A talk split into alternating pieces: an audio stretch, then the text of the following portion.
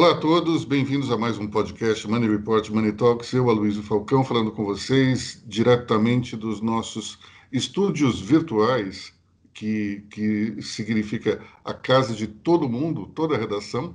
É, e estamos aqui com o André Vargas, editor-chefe, os editores Lucas Andrade e Débora Hanna Cardoso, e vamos falar sobre a semana que passou, uma semana marcada por bravatas Bolsonaro bravo demais, Bolsonaro falando mal da China, falando mal da, do vírus, falando mal de todo mundo, e inclusive ameaçando uh, a redação de um decreto na qual, no qual o direito de ir e vir será preservado e os governadores e prefeitos malvados não poderão mais trancar as pessoas em suas casas.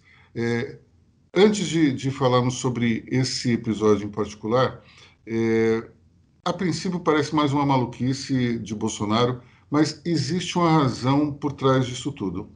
Nós vimos no, nas últimas pesquisas que Bolsonaro está é, encastelado naqueles 30 e poucos por cento de apoio e sofrendo uma rejeição muito forte. Então vamos falar isso mais aí para frente, porque isso é uma pesquisa da Exame Ideia Big Data hoje. Mas o ponto é, Bolsonaro tem é, cada vez mais centrado o discurso em cima dos seus apoiadores. E a estratégia dele é muito simples.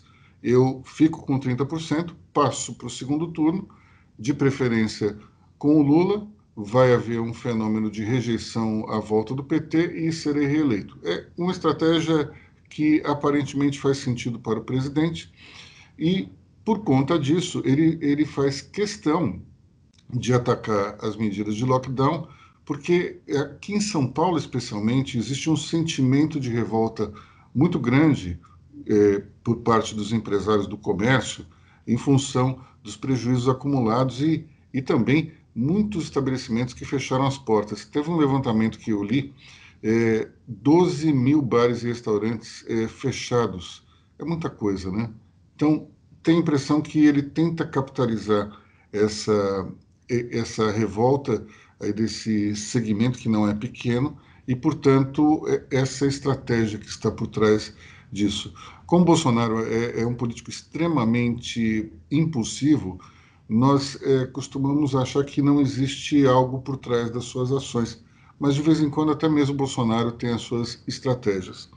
Mas é, chamou atenção essa história de, de falar da China é, novamente é um agrado à base, à base eleitoral mais próxima, porque, de novo, se fala mal dos chineses, que são comunistas e acabaram é, inventando um vírus de laboratório. Bom, um, vamos falar sobre essa possibilidade aí, antes de eu passar a palavra aos nossos colegas da redação. Primeiro, nós tínhamos Donald Trump no, na presidência dos Estados Unidos no ano passado. Trump eh, passou quatro anos sua, do seu governo e até um pouco antes na campanha eleitoral falando mal da China. Vocês acham que o Trump iria deixar passar essa chance de expor a China como a grande vilã do planeta? Não, né? Se houvesse alguma, alguma remota possibilidade de se dizer, olha, esse vírus foi produzido artificialmente, isso já estaria em tudo quanto é lugar e, e Trump teria utilizado esse, essa suposta prova para tentar se reeleger. Portanto, é uma bobagem ficar falando que o vírus é, é, é, um, é produto de laboratório, porque simplesmente não há nenhuma evidência que mostra isso. O que se fala é, na comunidade científica é que uma bactéria ela pode ser produzida artificialmente, mas o vírus é um mecanismo muito sofisticado para que a engenharia genética possa vir a produzir algo do gênero. Portanto, é, é uma bobagem sem tamanho, mas, de novo, Bolsonaro está se comunicando com a sua base, está estimulando a sua base a entrar nas redes sociais e, portanto, é, criar esse zum, zum, zum. E a estratégia me parece muito simplista. Eu fico com 30%, vou para o segundo turno, e daí todo mundo vai rejeitar o Lula e me eleger. Acho que a, a possibilidade de criarmos uma, um, uma rejeição forte por parte do centro dos, eleitor, dos eleitores que não estão nem de um lado radical nem de outro é grande. E se nós tivermos o Lula e Bolsonaro no segundo turno, vai ser um duelo de abstenções. Vamos ver quem é que vai reunir mais militantes para votar. Na última eleição, se não me engano, quando você soma é, nulos, é, brancos e abstenções, dá mais ou menos 35% do total do eleitorado. Se nós tivermos uma finalíssima entre Lula e Bolsonaro, eu chutaria que esse número vai para no mínimo 40%. E aí o improvável pode acontecer. Pode ser que Lula seja eleito, pode ser que Bolsonaro seja eleito.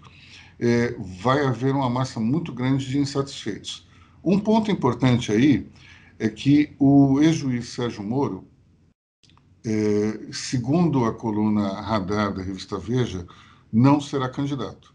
Ele teria informado os seus é, sócios na consultoria onde ele trabalha que ele não será candidato.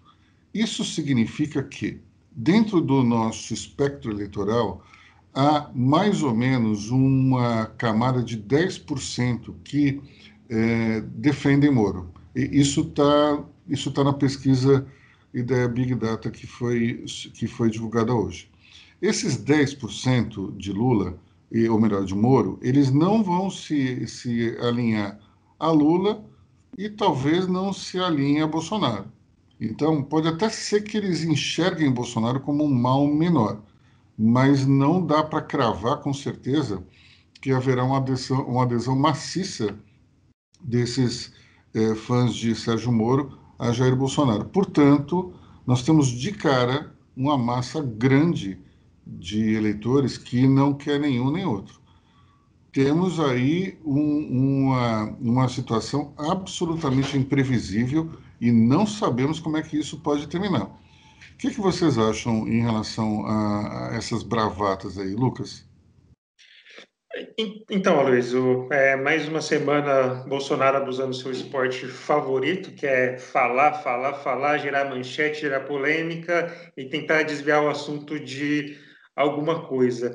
É, eu vejo, até acompanhando as, as redes sociais, Twitter principalmente, que está tendo um movimento aí que todo mundo meio que já encheu o saco dessas declarações do, do Bolsonaro. Tem tem um esgotamento, inclusive, da, da base aliada. Toda hora ele está com alguma declaração que vai editar um decreto, é, de que vai partir para cima do STF, que vai partir para cima dos governadores, e até agora ele não fez absolutamente nada. No sábado passado, dia 1 de maio, dia do trabalho, a gente viu é, algumas manifestações de apoio ao Bolsonaro, algumas manifestações relevantes, é, com, um mote ali um tanto esquisito de eu autorizo, não, não se sabe autorizando o quê, mas a, o, o, lema era esse, eu autorizo o Bolsonaro. E assim, teve essa, essas manifestações no sábado, domingo, segunda, terça, quarta, quinta, hoje, e não, você não viu nenhuma nenhuma reação direta do Bolsonaro, assim, nenhuma coisa prática dele, e isso já está gerando um incômodo entre seus próprios aliados. Algo como, eu, eu estou te autorizando, estou te dando esse apoio, e você não faz nada do que promete. Você não faz uma ofensiva contra os governadores, você não enfrenta o STF, você não edita um, um decreto. Então, assim, é, vejo que já está começando a, ser, a, ter esse esgotamento é, por parte do, dos aliados, e isso pode derrubar ainda mais a popularidade dele e o Bolsonaro ficar ainda é, mais, mais, mais, complicado aí no cenário eleitoral. Vamos falar do bode que está na sala, que é o seguinte: eu, o que muitos querem é um golpe militar. Sim, sim. É, é isso que eu acho a coisa mais louca. Você tem todas essas manifestações populares aquelas faixas dizendo intervenção militar já, que é uma coisa que os militares rejeitam. É, e vamos combinar o seguinte: eu acho, eu acho que, dado o perfil dos generais é, da ativa, eles me parece que apoiariam muito mais o impeachment de Bolsonaro para que um general da reserva venha a ser presidente do que necessariamente um, um presidente que, que não age de acordo com o que eles pensam. É, então, me, me, parece, primeiro, meio inócuo ficar pedindo essa, é, essa intervenção militar, mas, ao mesmo tempo, faz parte desse discurso.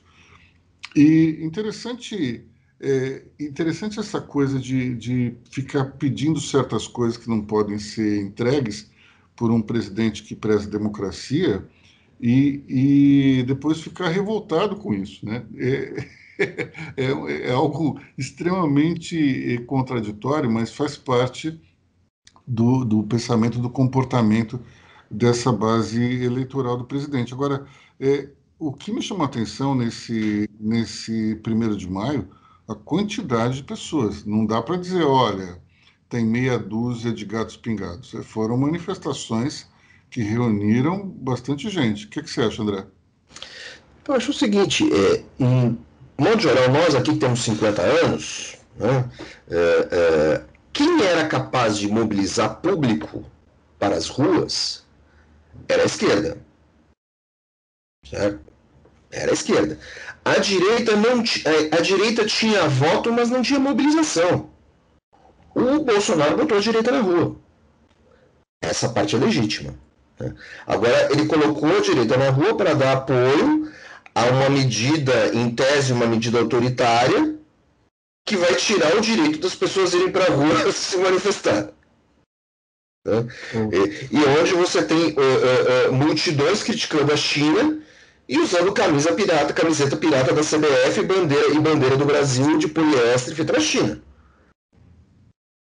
Então, você tem essa contradição meio. É, que não é uma contradição, mas você, você tem um, um detalhe de fundo ali que, que revela muito desse. Não é um pensamento contraditório, é um pensamento retilíneo que não vê nuance nenhuma. Você tem uma cena, você tem uma cena maravilhosa, hilária, em Fortaleza, de um sujeito sendo preso e, e, e reclamando que ele está sendo preso, mas assim, ele, ele não está querendo um golpe militar. O sujeito, eu fui atrás da história. O sujeito foi uma manifestação, uma passeata, uma caminhata. Ele foi de carro, ele botou o carro dele em cima de um passeio. E ele está sendo preso é, pela polícia de trânsito em algumas capitais do Brasil. É, é, é a PM que faz o policiamento de trânsito. A PM pediu para o cara tirar o carro, porque suma, né? O sujeito respondeu feio para a PM, se achou empoderado o suficiente para poder é, encarar uma guarnição da PM, chegou e foi algemado, colocado dentro do camburão. E aí, e aí fala aqui um pouco o, o velho repórter policial, assim, olha, PM já me conta, é a melhor coisa do mundo para o PM. O cara está num turno de 12 horas, começou a trabalhar na madrugada, naquele calor de Fortaleza, ele pega o primeiro idiota, bota no camburão e leva para a delegacia. Ele não vai ter que bater em ninguém se o pau comer na rua. Ele pega o primeiro idiota que tem e leva embora. É isso, quer dizer, o bolsonarismo faz dessas. propicia esses momentos hilários e contraditórios. Se você prestar um pouquinho atenção na, na, na no que está em jogo, ali, no que está um pouco abaixo da, na, no primeiro nível das entrelinhas é isso, quer dizer, esse, esse papelão. E Bolsonaro também ataca a China para tentar compensar os atrasos de IFA e para tentar atacar o Dória. Ele tem um combo ali de ele dar um, dar um espalha, né? e aí se ele tentar lançar essa, é, essa medida pro, é, proibindo proibir, né? essa medida Caetano Veloso dele, é, ele vai ser barrado pelo STF e novamente vai botar a culpa no STF. Bom, é, só uma coisa antes de passar para o Lucas: é proibido proibir, apesar de ser uma música do Caetano Veloso, era o lema dos estudantes que protestavam nas ruas de Paris em 1968, é, liderados por Dani Lerouge, que, que, cujo, cujo epíteto está sendo agora dirigido a mim nas redes sociais de Money Report, porque estão me julgando eu, o defensor do liberalismo, um comunista, já que volta e meia eu critico o presidente. Vamos lá, Lucas.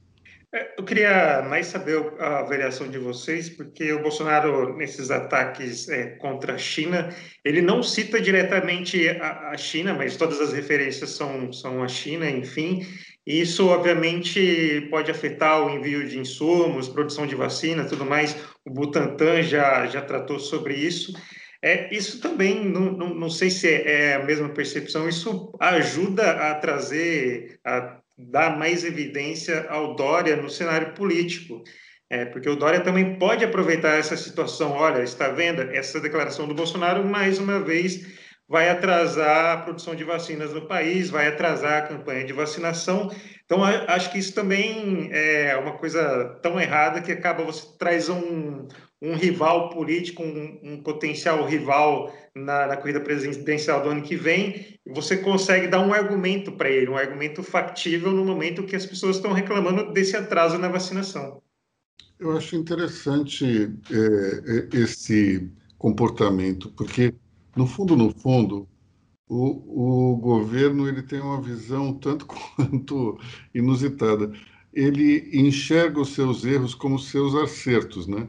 É, é uma coisa interessante. É, é, meio que uma visão um tanto quanto distorcida da, da realidade, no sentido de aquilo que qualquer pessoa sã fala, bom, isso aqui é um erro, eles acham que é um acerto. E, e esse é o discurso dessa, desse pessoal que vai para a rua. É, existe, de fato, uma, um, um, movimento inédito, e o mérito é do Bolsonaro, como o André falou, de colocar a direita na, na rua. Mas nós aqui no Brasil temos, ou pelo menos tínhamos, uma, uma visão tanto quanto errada de achar que direita é igual a elite. Não necessariamente isso acontece. Nós vimos, acho que com a eleição de Bolsonaro, e especialmente com essas manifestações públicas, de que é, você tem uma massa de direita que não é da elite. São pessoas que são trabalhadores, são pequenos empresários, mas não são é, necessariamente pessoas ligadas à classe alta.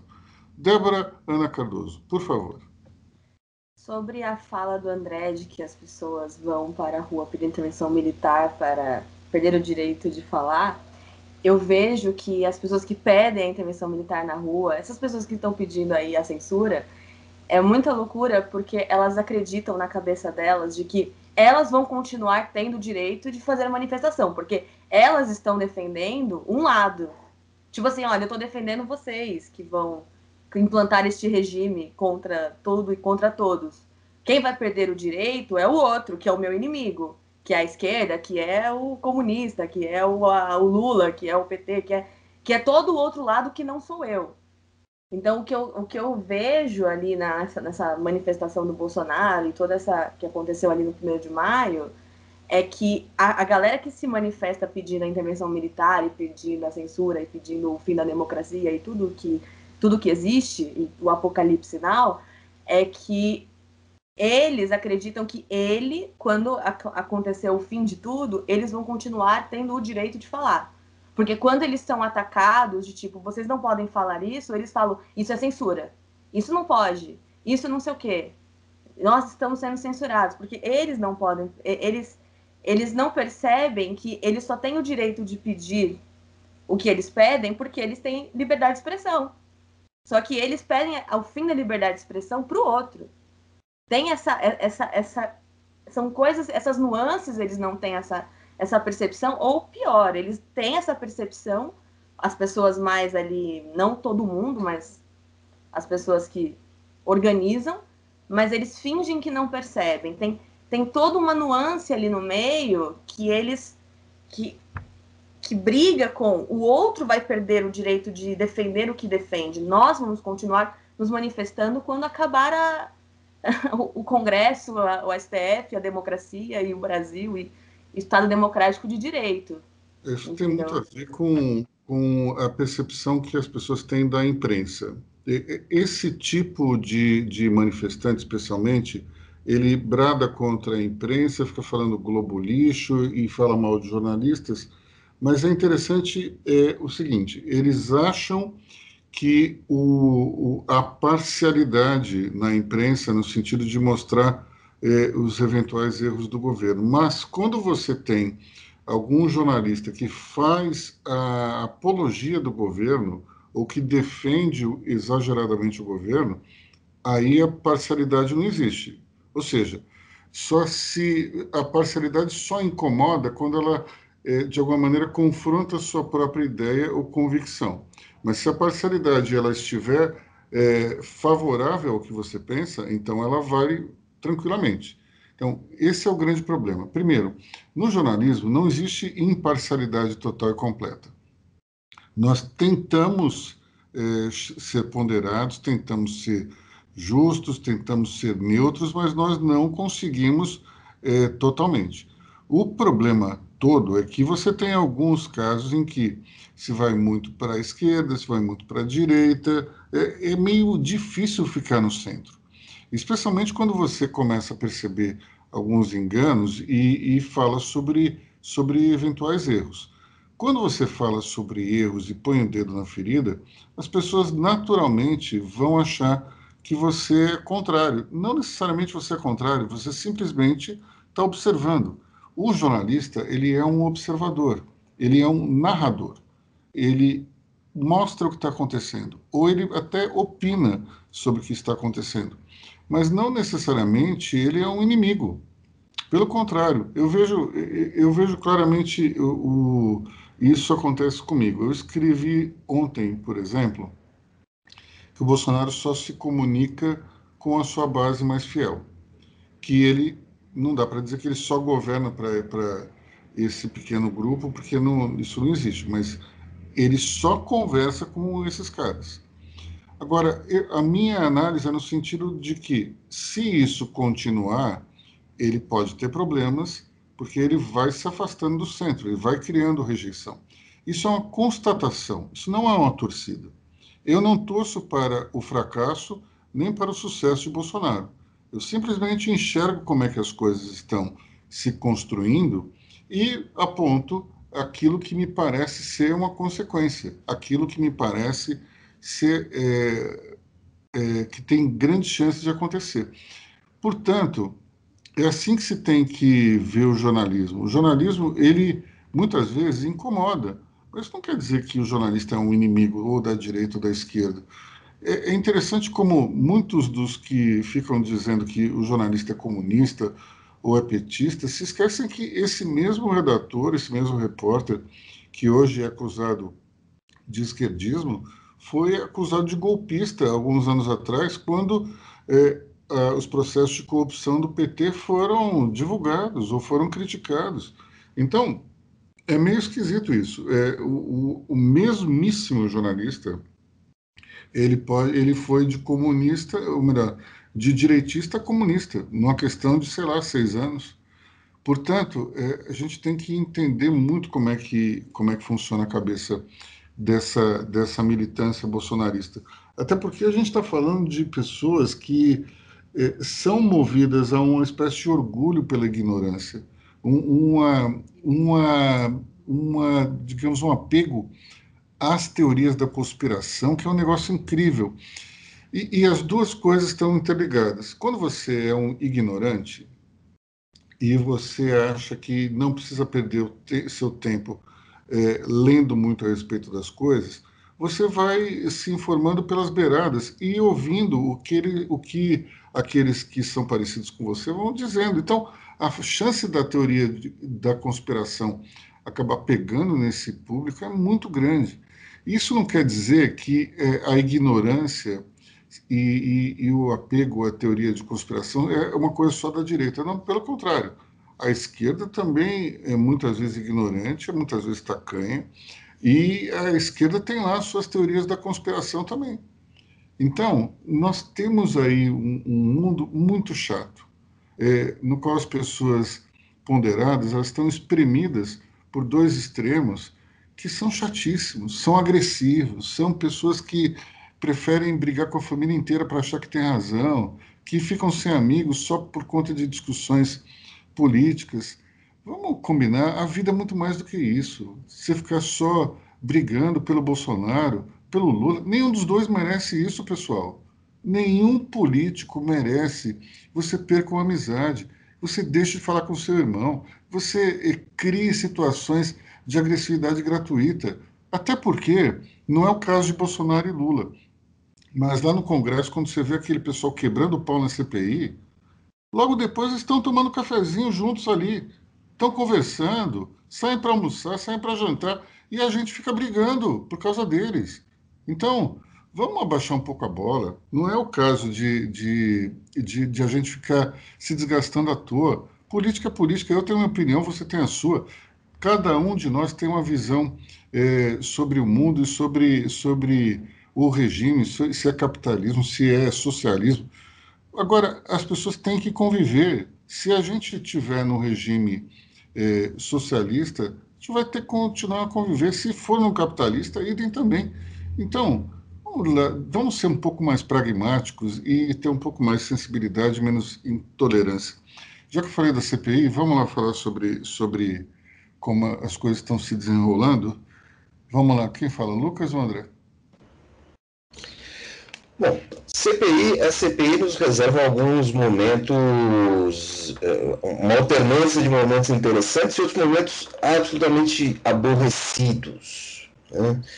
É, até porque é, a CPI, eu acho que em alguns momentos ela, ela gira em falso, ela, ela, ela, se preocupou muito nos últimos dias, como, como você citou antes de iniciarmos o, o o nosso podcast, a única coisa interessante que surgiu foi a questão é, do episódio da carta do Mandetta, que era algo que não era sabido.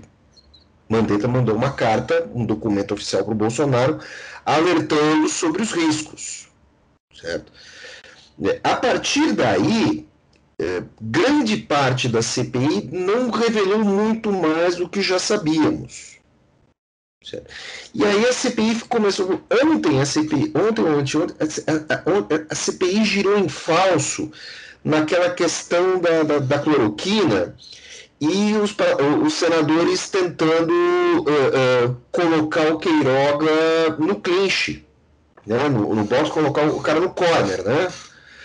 Uh, e, e eu acho que foi um desperdício de energia, porque tudo que se passou até agora é, não, é, não é obra do Queiroga. Tudo que, se, tudo que ocorreu de ruim no Brasil com relação à pandemia, com relação a, a, a, ninguém se proteger, a falta de vacina, tudo são as outras administrações centradas na figura do Pazuello do Bolsonaro e nos conflitos do, do Mandetta e do Taishi, Taishi, Taishi, Taishi, Taishi com, com o governo, com o executivo. E a falta de autonomia que esses caras é, deixaram muito claro que, que tinham, não tinham condição de trabalhar. Então, assim, não, não vamos perder tempo em cima do Queiroga. É, Queiroga ali, eu, eu, eu, jogo, eu posso estar completamente enganado. Amanhã eu posso, eu posso ser desmentido, os fatos podem me desmentir. Queiroga tem muito mais um papel de insider no meio dessa loucura toda que é o seguinte, ele faz ali um jogo duplo. Tudo bem, a gente dá uma defendida aqui na cloroquina, mas a gente vai comprar vacina, vai dar um jeito no PNI, vamos embora, vamos, vamos tocar com o que a gente tem, vamos tocar com o melhor do que a gente tem, do que a gente pode. Então, pressionar o Queiroga ali, perder aquele tempo todo, com aquele bando de, de senador da base aliada, uh, uh, se degladiando com, com o Otto Alencar, todo mundo falando bobagem, isso não ajuda ninguém. O que está faltando ali, na verdade, é a apresentação de documentos, que é o que vale na lei brasileira. O que, o que, o que foram ditos nos despachos oficiais do governo? É por aí. Ficar discutindo se é valor de cloroquina ou não é uma grande bobagem. Se perdeu, acho que um dia e meio nisso. Lucas? Eu vou aproveitar esse momento de CPI, vou me comportar como senador e abrir uma, uma divergência aqui do meu colega André Vargas. É, ele falou sobre o, o Queiroga, eu acho que a, participação do Queiroga ali é mais para assim, é, esses questionamentos, é, muitas coisas não têm relação com, com o Queiroga, são da gestão passada, mas indica é, que tudo aquilo que foi feito de errado não possa se repetir a partir de agora, né? Assim, o Queiroga garantir de tudo que aquilo que foi feito é, de errado não está sendo não está sendo continuado. Por isso a insistência na, nesse protocolo da, da cloroquina e, e tudo mais, perguntas sobre, sobre vacinas e, e, por aí vai. Queiroga, como o André destacou, fez isso, fez um jogo duplo. Ele não quis é, se comprometer com, com o presidente Bolsonaro, né, contrariar as, as opiniões do Bolsonaro, e muito menos dar a, as suas versões sobre isso. Né? Então ele ficou ali naquele discurso é, rolando lero, de tentar driblar todas as perguntas, e aí isso acabou gerando um clima bem, bem chato, assim, uma coisa bem, bem chata acompanhar a, a CPI. Com relação aos outros dois depoimentos, eu acho que tem alguns avanços com relação a isso, essa responsabilidade do Bolsonaro nas decisões do Ministério da Saúde. Mas, como bem destacou o André, reforçando aqui, tudo isso só vai se sustentar com documentos, é, com o que tiver ali assinado e, e tudo mais. Apenas é, de falas, é, isso só produz manchete, só gera repercussão, mas de resultado concreto não tem. E, de novo, esse, esse essa carta do Mandetta, é, acho que foram duas semanas antes dele pedir demissão, indicando a, ao Bolsonaro sobre a gravidade do, do cenário, acho que isso é, um, é uma coisa nova e mostra como Mandetta, Mandetta é um político, né? A gente precisa se lembrar disso. É, é, ele soube se proteger. Isso, essa carta foi uma coisa de, de caso pensado. Ele já imaginava que poderia ter alguma repercussão no futuro sobre é, responsabilidades dele. Então, ele jogou muito bem. Ele quebrou um argumento da base bolsonarista, da base aliada do Bolsonaro,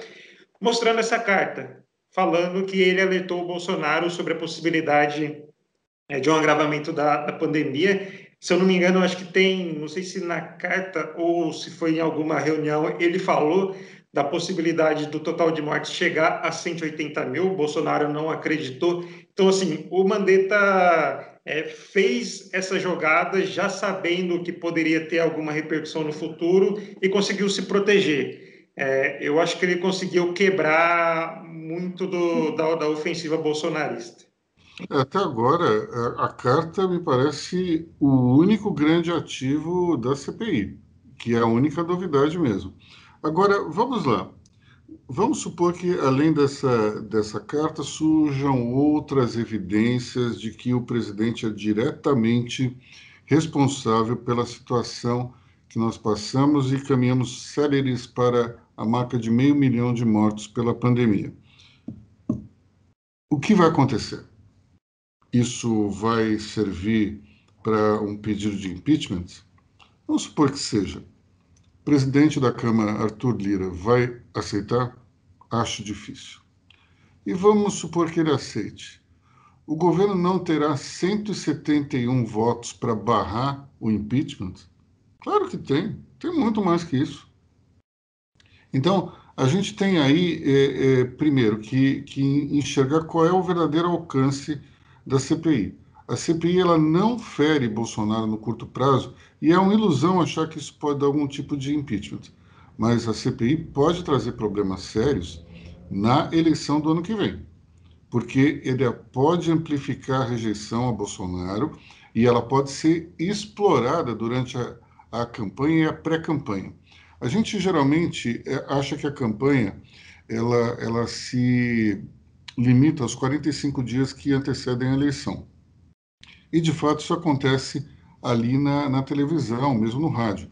Só que nós temos um movimento gigantesco que vai ocorrer a partir de janeiro e vai se intensificando. No fundo, no fundo, Bolsonaro ganhou a última eleição por conta de todo o movimento que ele fez quatro anos antes da eleição, mas especialmente por conta do, do apoio que ele arregimentou nas redes sociais ali, a partir de janeiro de 2018. Só que agora, em 2022, nós temos aí duas questões diferentes. Primeiro, Bolsonaro não é mais um candidato anti-establishment. Ele não pode dizer eu estou contra tudo que está aí, porque se ele estiver contra tudo que está aí, está contra ele mesmo. Ele é o presidente. Então, ele vai dizer que ele é contra o STF, porque ele já se alinhou ao centrão, ele não pode falar mal dos políticos tradicionais, ele só vai falar mal do STF. Vamos supor que o STF seja de fato a fonte de todos os problemas que o Brasil enfrenta. O povo acha isso? Não acha. O STF está longe do, da, da, da avaliação popular. Até a gente tem uma situação meio inusitada no Brasil que a classe média inteira e a classe alta sabem, sabem de cor os nomes daí dos juízes do, do Supremo. Só que daí achar que isso é uma bandeira eleitoral me parece um exagero. Então, de um lado, Bolsonaro ele não tem mais o elemento surpresa e, e aquela imagem que foi construída que ele era uma solução para todos os problemas, já que ele era uma espécie de outsider.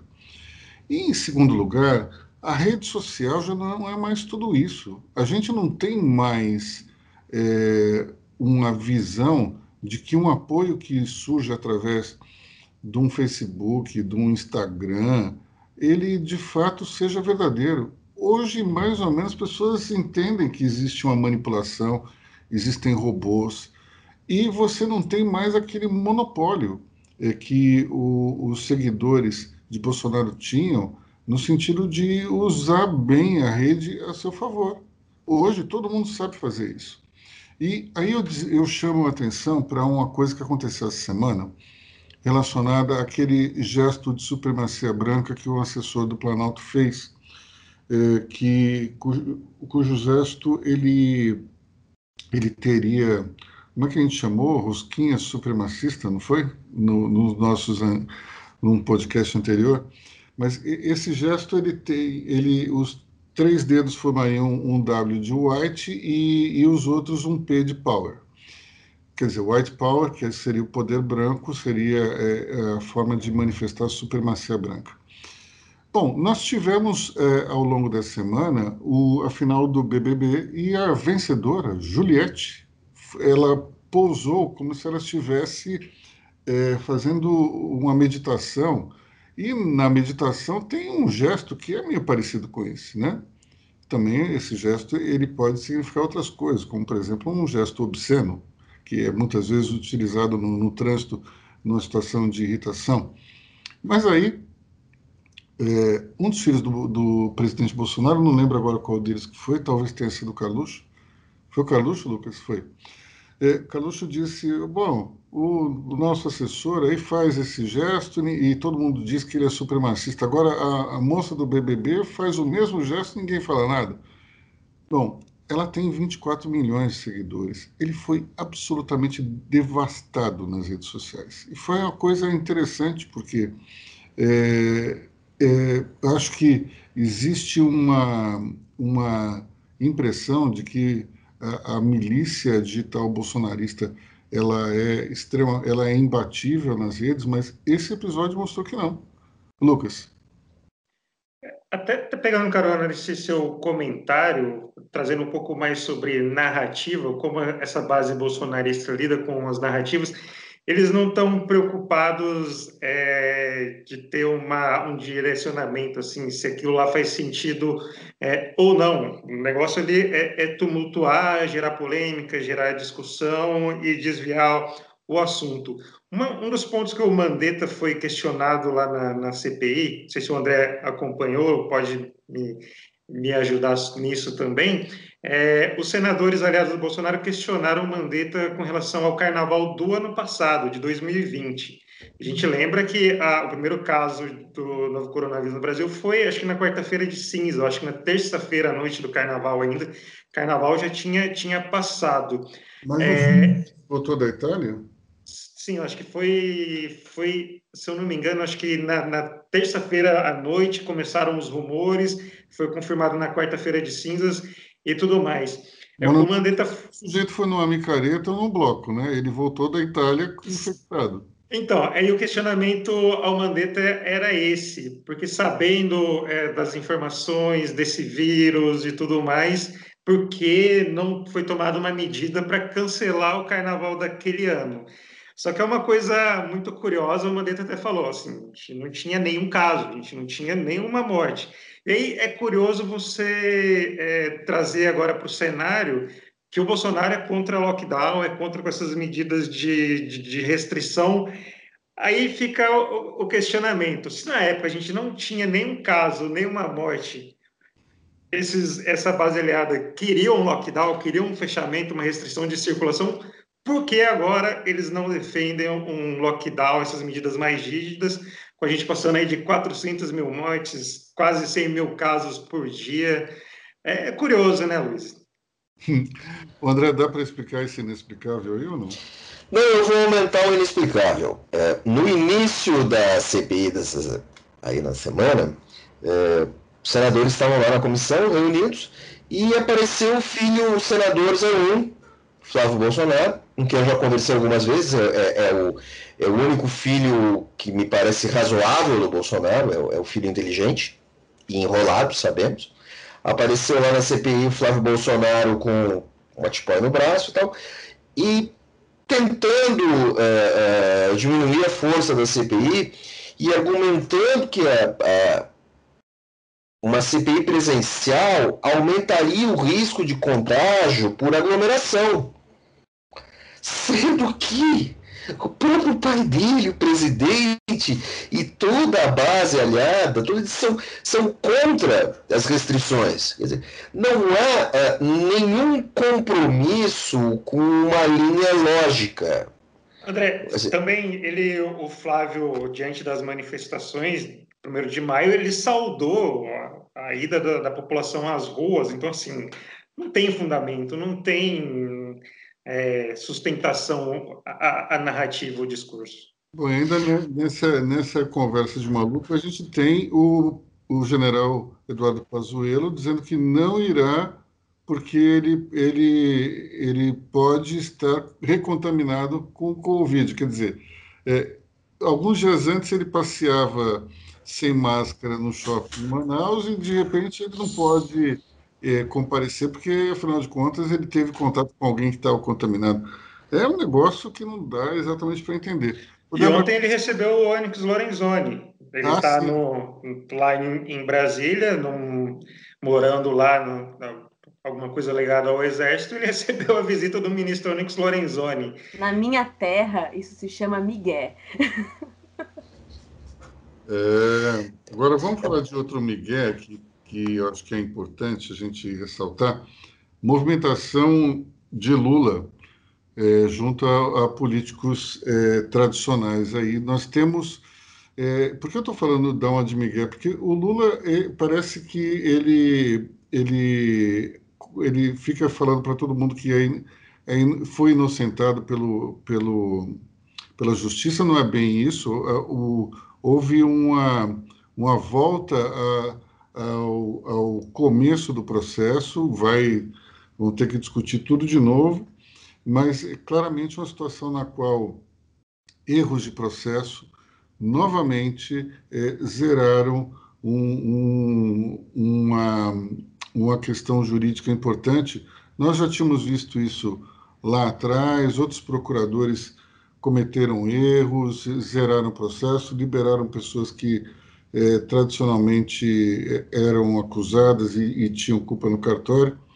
Nesse momento, então, a gente tem eh, o processo do ex-presidente Lula voltando a estaca zero, mas o presidente, eles não, ele o ex-presidente não está parado. Ele, ele visitou a semana José Sarney, visitou Gilberto Kassab, e uma nota aí na, na revista Veja é bem interessante, porque ela diz que o ministro Fábio Faria não pôs fé que Lula teria se encontrado com Gilberto Kassab. Só acreditou quando viu uma foto do encontro. É, e Lula se encontrar com, com Sarney também é bastante significativo, porque significa, o que isso mostra? Mostra que o presidente está querendo é, costuraram uma rede de, de apoio que o, talvez o, o coloque muito mais na linha Lulinha Paz e Amor de 2002 do que necessariamente aquele Lula que saiu da prisão é, soltando fogo pelas ventas. Então, é, ao procurar políticos que são moderados e com grande capacidade de articulação no centro, como Sarney e como Kassab, Lula mostra que está disposto a ser o candidato aí, não só da esquerda, como do centro. Vai conseguir? Acho difícil, porque a imagem é, de corrupção que o PT cons conseguiu construir com bastante esforço, diga-se passagem, nos últimos anos, dificilmente vai ser é, varrida do mapa. Você tem ainda na, na classe média um sentimento antipetista, que eu acho que é anti-Lula, muito grande. Isso se reflete na rejeição de Lula. Lula é, aparece é, quase empatado em termos de rejeição com Bolsonaro. E dependendo da pesquisa ele tem mais, dependendo da pesquisa ele tem menos, mas é, uma, é um nível altíssimo. Então, é, a gente tem uma situação tanto quanto inusitada. São dois candidatos que têm voto suficiente para entrar no segundo turno, mas tem uma rejeição enorme. Então, eu já tinha dito antes que isso pode é, criar um, um, duelo de abstenções, e pode, mas é, tem um ponto importante aí. Qualquer candidato que seja que entre para o segundo turno contra um contra outro tem uma chance enorme de ganhar. Então, é, a impressão que se tem é que é, é necessária aí uma mensagem. Né? Qual que é a mensagem que o Lula pode oferecer para os brasileiros? Em 2002, ele era visto com reservas pela classe média e as pessoas tinham medo, porque ninguém tinha ainda experimentado o, o, um governo do PT. E havia especialmente uma, uma, um receio em relação ao tripé econômico, em relação à estabilidade da moeda que foi conquistada é, em 1994. E Lula escreve a carta aos brasileiros, com, na verdade quem escreveu acho que foi o Antônio Palocci, mas Lula divulga essa carta e consegue de alguma maneira acalmar o mercado. Embora o dólar tenha ido muito alto, né, tenha ido a 3,90 em 2002, que hoje o valor corrigido seria alguma coisa em torno de 7,58, né? Eu acho que até mais, acho que perto de 10 reais, acho que é 9 alguma coisa. Acho que até, até hoje é, é o valor mais alto, assim, valor nominal, né? Valor real, na verdade. Valor real, né? Nominal já foi, já foi ultrapassado. Mas, enfim, nós temos aí um, uma situação na qual, é, naquele momento, Lula se apresentava como um sujeito que iria é, ser o paladino da justiça social e iria preservar o tripé econômico. E não dá para dizer que ele fez uma coisa diferente. Ele preservou o tripé econômico, teve uma sorte danada, porque pegou o primeiro ciclo das, de crescimento das commodities, o, o país conseguiu um, um, resultado econômico espetacular, e, ao mesmo tempo, ele criou o Bolsa Família, que que serviu aos propósitos, digamos, mais é, de justiça social que o PT tanto martelava. Dilma é eleita na sequência com uma bandeira muito simples: vou continuar o que está certo. Bolsonaro é eleito com uma outra bandeira que é a seguinte: está tudo errado, bando de corrupto, bando de comunista, nós vamos dar um jeito nisso e eu sou o anti-establishment. Muito simples, muito fácil de entender qual que é a mensagem que os dois vão utilizar agora? Bolsonaro não pode dizer que vai consertar tudo, porque em tese não consertou. Não pode dizer que é contra a política antiga, porque se aliou ao Centrão. Não pode dizer exatamente que a economia está uma maravilha, porque não está. Não pode dizer que foi o melhor gestor de crise com a pandemia, porque não foi. Então ele vai, vai sobrar o quê? Vai sobrar o anticomunismo ele vai ficar martelando que ele é o candidato anti-PT, e eu não sei se isso tem mais um apelo tão forte que é, em relação ao anterior, a, a, antes. Agora, o Lula, o que, que o Lula vai dizer para o eleitorado? O Lula vai dizer o quê? Eu sou inocente. Tá, o que mais? Ah, o PT não roubou? Ah, isso é impossível de acreditar. Ele até pode dizer, olha, o PT roubou, mas eu não roubei. Aí cabe cada um aí acreditar ou não. Mas qual é a mensagem que o Lula vai, vai utilizar? A Carta aos Brasileiros, de 2022, ela tinha que ser uma carta dizendo, pessoal, nós não vamos mais roubar. Na prática é isso. Porque a questão que pesa em relação ao Lula é a corrupção. Se você olhar, o, a, a Dilma foi uma péssima governante. Agora, não dá para dizer que o governo do Lula foi ruim. É, pode parecer uma loucura eu dizer isso, mas muitos empresários até dizem, olha, preservou o tripé econômico é, e, ao mesmo tempo, distribuiu dinheiro. Mas tem um ponto aí que é o seguinte, é aquilo que não estava muito no radar das pessoas. Foi com o Lula que se começou um, um crescimento gigantesco do Estado. Se criaram estatais desnecessárias, se contratou gente adoidada, se aumentou de, de maneira real os salários do funcionalismo, se criou mecanismos de proteção do funcionalismo. Então, a gente tem no Lula, apesar desse governo que, que as pessoas é, acham bom e que de fato teve talvez o maior índice de aprovação é, da história, se não me engano, o Lula chegou a ter 80% de aprovação no início do governo Dilma. Era um negócio assim, era praticamente uma unanimidade. Então, é, o, qual é que vai ser a mensagem do Lula? Ele vai prometer que não vai roubar? Vai dizer que o PT não é exatamente aquele antro de ladrões? Vai ser difícil. Bom, nós temos aqui na fila a Débora e depois o André. Débora. Aí o Lula e o Lucas também. Sim, eu acho que o, na, durante a campanha, com certeza, o governo Lula e o governo PT vai ser muito atacado pelos escândalos, isso é óbvio. Vai ser uma sangria dos dois lados. Acho que a condução da pandemia pelo lado Bolsonaro e todo o governo Bolsonaro, todo o caos que está a pandemia, vai ser atacado. Pelo lado do governo Lula, governo PT, vai ter também todo, todos os problemas. Eu acho que o PT vai fazer o, o a propaganda da autocrítica. Nós erramos e, e tudo mais mas eu acho que o PT vai se vender muito também pelos avanços sociais. Eu acho que isso vai ser a, a moeda do PT. Vai ser o Minha Casa Minha Vida, vai ser o FIES, vai ser o ProUni, vai ser. Porque isso também vai pegar muito numa massa de eleitores que foi a classe C, que é uma massa de eleitores imensa, que foi aquela antiga nova classe C. A antiga nova classe C, que perdeu muito nessa crise, vai olhar para o PT e vai falar: olha, naquela época a gente estava bem, e a gente quer voltar para aquela, aquela época lá, que era a época do PT. Então eu acho, eu acho, eu, eu, eu acho da Débora aqui dizendo que o PT vai se vender muito por esse lado também, que era a época do, da liberação do, do, dos créditos, do IPI zero, do você podia comprar um carro, você não tinha que escolher entre comprar arroz e comprar gás, você podia você podia comprar o gás e o arroz, porque isso conta para uma massa de eleitores que é a maior do país. Que não vai entender necessariamente que incentivos fiscais em algum momento a conta chega. Né? É, não vai entender. Uma hora a conta chega, mas para o dia a dia essa conta tá, tá, tá ok, porque você come todo dia. Então você estuda todo dia, você coloca gasolina todo dia, você vai para para a faculdade todo dia, sabe? A, a, a, antiga classe C queria ter um diploma e ela conseguiu no governo do PT.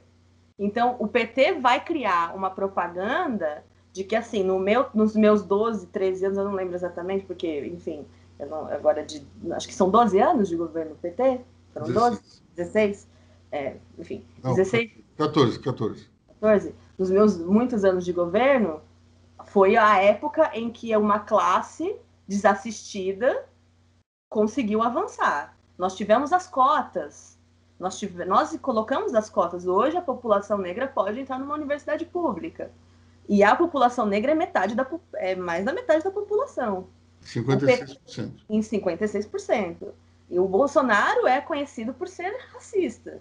Não necessariamente ele é, né? Vamos dizer não, isso. Não dizer que ele é, mas ele é conhecido por no apelo popular, ele é vendido como tal, por uma é. boa parte da população. É, mas... E isso vai ser batido também na propaganda. A gente está falando de propaganda. Eu, eu diria o seguinte, Débora, o, o, Bolsonaro, o, quando a gente fez, você não estava aqui ainda no Money Report, mas a gente fez um, um, um levantamento das falas dele durante a, não só a campanha, mas também anteriormente, e a gente chegou à conclusão de que ele tinha falas bastante homofóbicas, mas eu acho que ele. Lucas, eu acho que você estava nesse levantamento, inclusive. É, não existe nenhuma evidência de que é, ele tenha dito algo racista, pelo menos é, dentro desse levantamento. Mas ele vai ser vendido como tal. E essa é a, vai ser a moeda da propaganda. Vai ser, vai ser suja. Mas eu acho, isso eu acho que já não, não pegou da primeira vez, acho que talvez não vai pegar é, agora. Bom, que seja. Tanto, tanto, é que ele tem aquele deputado lá que, que vive com ele. Ele é legal. É, verdade. Ele mesmo diz que o, o pai da Michelle é negro, então eu é. acho que isso, isso é uma Ok, mas a, a propaganda do PT é. vai ser, no meu governo foi ótimo, porque vocês da maior, a classe mais desassistida foi assistida, e agora estamos em crise. E aí vai ter o meia-culpa do nós erramos também. E o governo Bolsonaro vai atacar pela, pela corrupção. Eu no acho que vai ser isso. FIES, no caso do FIES, nós teremos aí um, um, uma situação que vai ser inusitada. Vamos falar do FIES e vamos botar aquela frase do, do Paulo Guedes dizendo que até o filho do porteiro. Exato, vai ser, vai ser um escândalo. Aí vai ter o Minha Casa Minha Vida, que falaram, vão falar o quê? É o Minha Casa Minha Vida, é o Minha Casa Verde Amarela, pegaram o que a gente fez. A propaganda de 2022 vai ser. Agora, o Bolsonaro pode dizer que ele deu o 13 terceiro do Bolsa Família, coisa que o Lula não fez. Exato. O 2022 vai ser uma propaganda política mais assim problemática do que a que foi com a Marina, a sangria, a famosa sangria da Marina com a Dilma e tudo mais. O André, vamos lá. Você estava aí na fila para falar. Primeiro lugar, o PT vai ter que separar o PT vai ter que separar a sua imagem da Dilma. Isso é fundamental. Outro ponto, é, o PT não vai, é, não vai vender necessariamente realizações na sua campanha. Ele vai ter que vender algo que as pessoas não têm, que nesse momento é esperança. Propaganda eleitoral do PT, ela, ela pode muito bem parecer um filme da sessão da tarde com o Lula dando porrada nos outros ao longo dos seus pronunciamentos. De todo jeito, quem ganhar a eleição tem uma boa chance aí, independente de quem for, porque é provável que haja, tudo se desenha para que haja um boom de commodities no mundo. Uhum. O sujeito que ganhar a eleição pode surfar muito bem. Acho que o mais importante é a gente levar isso em conta. A imunização funcionando nos Estados Unidos, a China voltando a crescer e tudo mais, a Europa se estabilizando, meu amigo, vai, o mundo, a economia vai acelerar mesmo com o Brasil enterrado na pandemia. Então, economicamente, quem ganhar a eleição pode se dar bem. Bom, nós temos aí um, um fenômeno também que ocorre desde 2002, que é o brasileiro chega no segundo turno é, voltando contra, né? Você teve em 2002 Lula contra a Serra, você teve depois é, Bolsonaro contra Haddad, você tem, você tem aí, aqui e ali, esse fenômeno. Você não vota a favor de alguém. Você Só vota... uma coisa, pegando o que o André falou, e novamente o agro é pop. É, exatamente. Ô, Lucas, você queria falar, né? É, eu queria falar também, pegando, até ia citar a Marina aqui, pegando no segundo turno, essas articulações do Lula essa semana, acho que mirou, nesse encontro com, com o Kassab, mirou muito a eleição no Sudeste. A gente sabe que o PT, a esquerda, tem uma base forte no Nordeste, e a gente sabe que no Sul a base bolsonarista é muito forte, o Norte é uma coisa um tanto difícil de, de compreender, tende mais ao Bolsonaro, mas alguns estados podem ter um direcionamento ao PT, é um pouco mais complicado de, de analisar, mas a concentração dessa articulação do Lula eu vejo é mais aqui no, no Sudeste, que, vamos lá, temos Minas Gerais, São Paulo e Rio de Janeiro, acho que talvez os três principais colégios eleitorais. E aí a articulação é para fechar uma, uma frente ampla, assim, não necessariamente de apoio ao Lula, mas com governadores com, com nome único. Por exemplo, Alexandre Calil, que é prefeito de Belo Horizonte, em Minas. É, no Rio de Janeiro pode ser um pouco mais complicado, mas o Lula conversou com o Freixo e com o Rodrigo Maia. É, e também aqui em São Paulo, o nome ventilado é o do Márcio França, Estão é, tentando seduzir o Alckmin para levar o Alckmin para o PSB, para o PSD, o que seja. Mas, assim, o, eu vejo esse movimento para criar a candidatura única nesses três estados. É, e aí é uma coisa curiosa. O Lula tenta manter um palanque de olho no segundo turno, mas talvez no primeiro turno esse palanque pode beneficiar um candidato da terceira via. Então, assim, ele tenta dar uma fortalecida na, nessa terceira via, mas de olho no segundo turno. Só que, de repente, essa terceira via pode ganhar força, vencer o Bolsonaro e aí para o segundo turno contra ele, assim, só analisando um lado pró-Lula, pró assim. Então, assim, é uma coisa curiosa. E aí, puxando pelo lado da Marina, na eleição de 2010, o que houve, 2010, 2014, agora não, não lembro, é, o PT atuou para desgastar a Marina queria como rival o Aécio Neves, porque no entendimento da época o Aécio Neves era mais fácil de, de ser batido, de você ter argumentos contra. Então a, a estratégia é, é, mais ou menos agora um pouco diferente, né? Em vez de você desgastar um, um, adversário, você tenta fortalecer um outro de olho no, no, no segundo turno. Não sei se vocês conseguiram compreender meu, meu entendimento, mas eu acho que a articulação do Lula, principalmente nessa semana, eu não sei se ele se encontrou com o presidente do Senado, Rodrigo Pacheco, é, isso tudo direcionado para as eleições aqui no Sudeste. Olha, tem, tem, eu queria falar três coisas sobre o que vocês conversaram agora. Primeiro, essa essa comunicação que vai ser feita, é, de alguma maneira, devolver a esperança para o eleitor, existe um grande especialista nisso e ele se chama João Santana. E ele não está mais alinhado ao PT. Ele, hoje ele vai fazer a campanha do Ciro Gomes. Ele é especialista em, em, em comerciais eleitorais motivacionais, cuja, cuja o propósito é emocionar o, o, o telespectador, ele é um camarada que pode, pode se dizer que era o cérebro por trás das campanhas do, da, da Dilma, e hoje ele está com Ciro Gomes. Então, tudo bem que é um, um novo tempo, é, os meios de comunicação são diferentes, mas o grande gênio é, publicitário, esse tipo de mensagem está com o Ciro Gomes. O, o, outro ponto que eu queria falar é que é, o Lucas mencionou o, o apoio do Bolsonaro no Sul, mas eu vi uma pesquisa recente mostrando que o apoio é, do presidente no Rio Grande do Sul diminuiu. Diminuiu, de, não, de, não despencou, mas diminuiu. Então, isso é um, um sintoma preocupante para o governo. E, por fim, tem um estudo que saiu essa semana é, liderado por professores do INSPER, Universidade de Toronto, e também do IBMEC do Rio, que faz uma ligação direta entre os municípios nos quais Bolsonaro foi vencedor é, por uma grande maioria, são exatamente aqueles em que você teve o maior número de mortos pela Covid. Muito interessante, porque a maior parte desses, desses municípios se, se localiza no Rio Grande do Sul.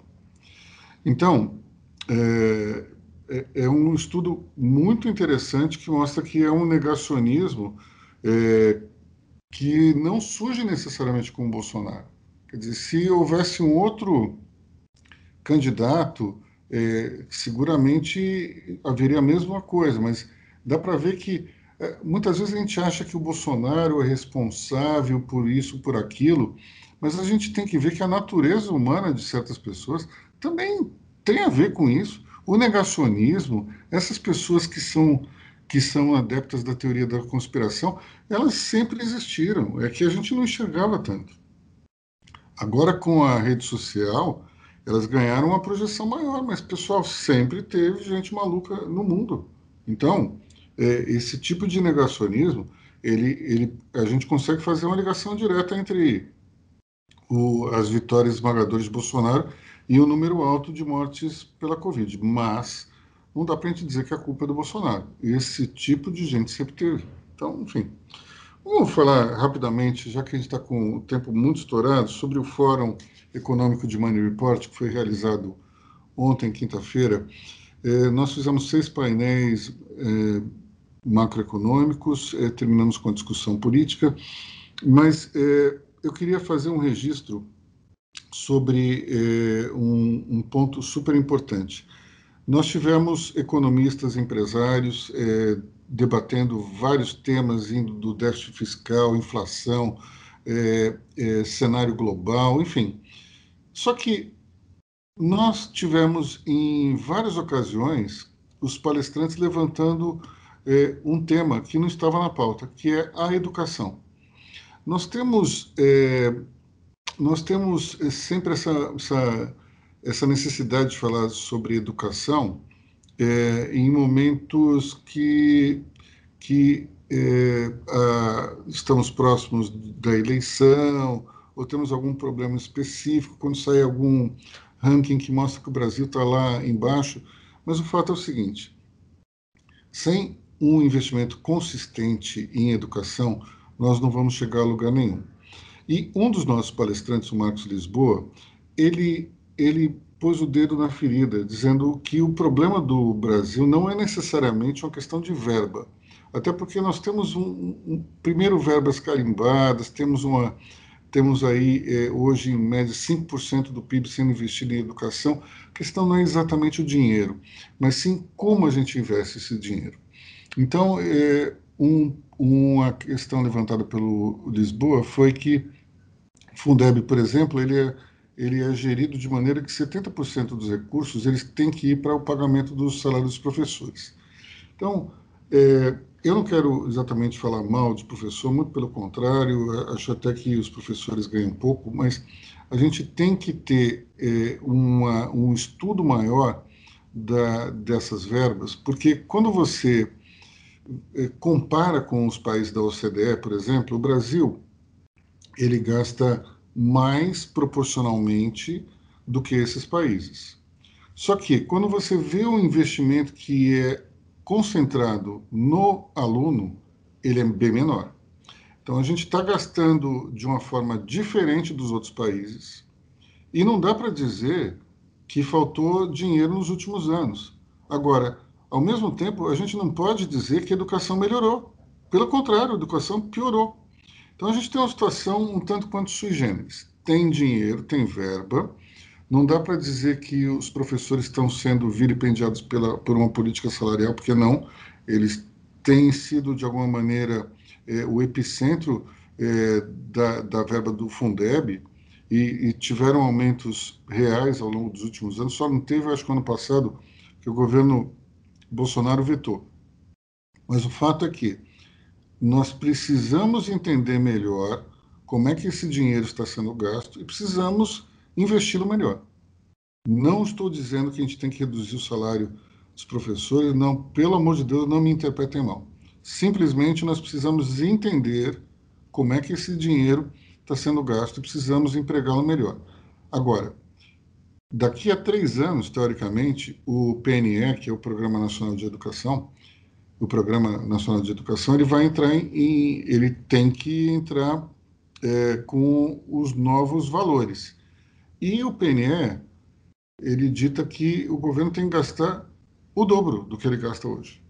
Então, se a gente não está sendo exatamente eficaz nesse gasto e de, de uma hora para outra nós teremos mais dinheiro, não sei se isso será possível com a atual situação fiscal ou não. Mas é o que, o que diz uma, um projeto de lei é, aprovado em 2014 pelo, pela Câmara.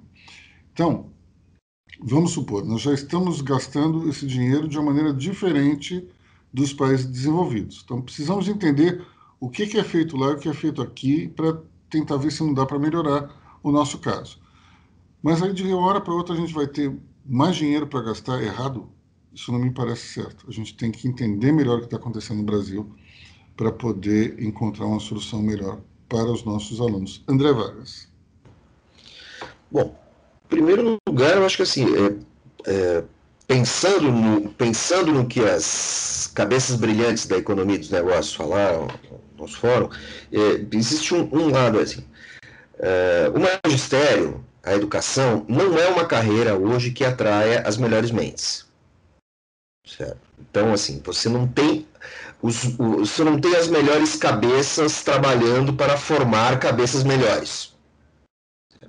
Esse é um ponto. Outro ponto é uma questão estrutural brasileira.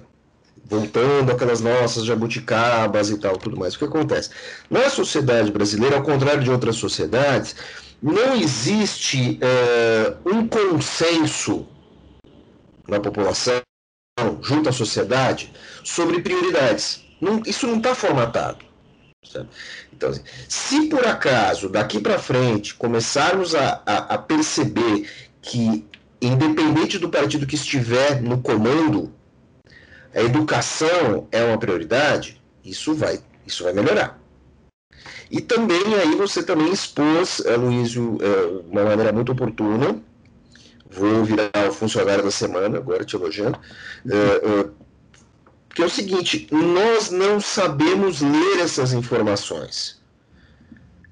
Nós, inclusive, nós jornalistas. O que o Marcos Lisboa falou ali no, no, no fórum, eu achei uh, chocante e brilhante da parte. Chocante a informação e brilhante da capacidade dele de buscar essa informação. Porque nós conseguimos pegar uma ata do Copom e olhar. A gente pega. E nós não. É, é, é a, a, cobertura jornalística e a análise ela é muito imediatista. E as questões da educação elas demoram muito para dar resultado. E nós, a, a imprensa, os especialistas, os cientistas políticos, os pensadores econômicos não olham para isso. A gente olha quando alguém quer cortar alguma coisa, mas nós não olhamos para o mapa geral.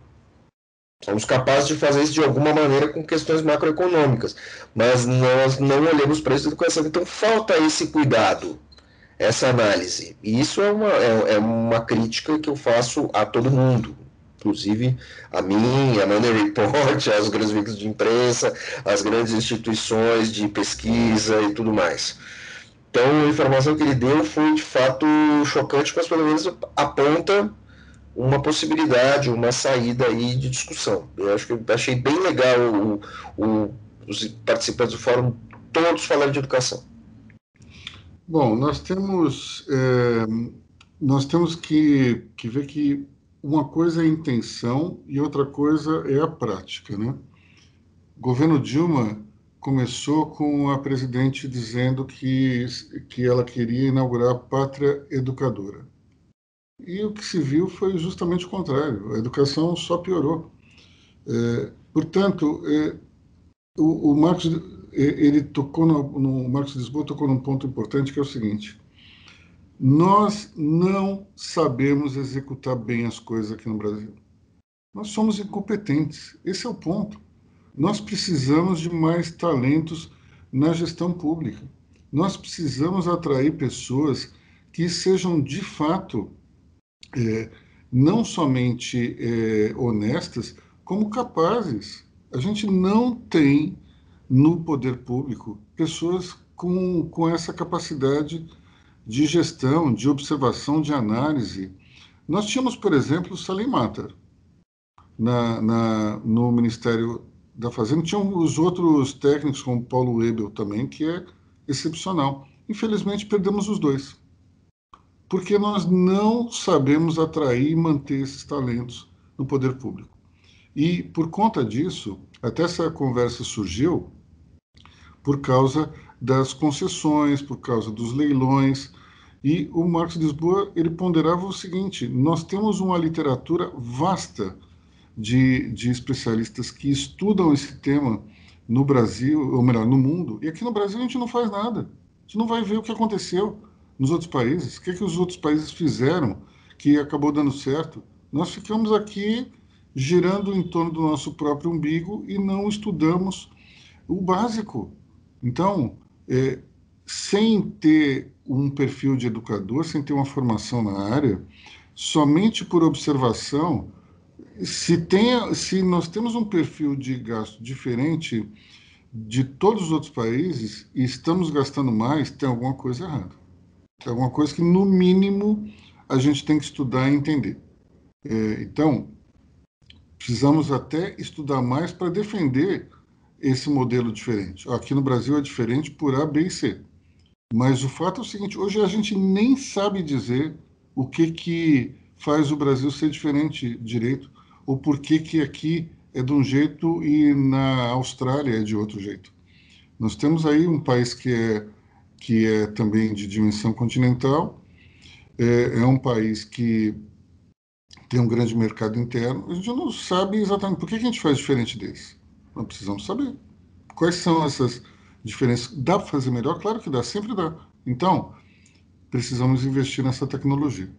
Nós já estamos com quase uma hora e meia e eu vou encerrar essa conversa por aqui, senão é, não vai sobrar ninguém ouvindo a gente até agora. Então é isso aí, pessoal. Muito obrigado pela audiência. Nós estaremos de volta na semana que vem. Eu desejo a todos um grande fim de semana aí para vocês. E, enfim, até a próxima sexta. Pessoal, até a semana que vem. Feliz Dia das Mães. Até mais. Tchau, tchau. Até a próxima. Tchau, tchau, pessoal. Até a próxima.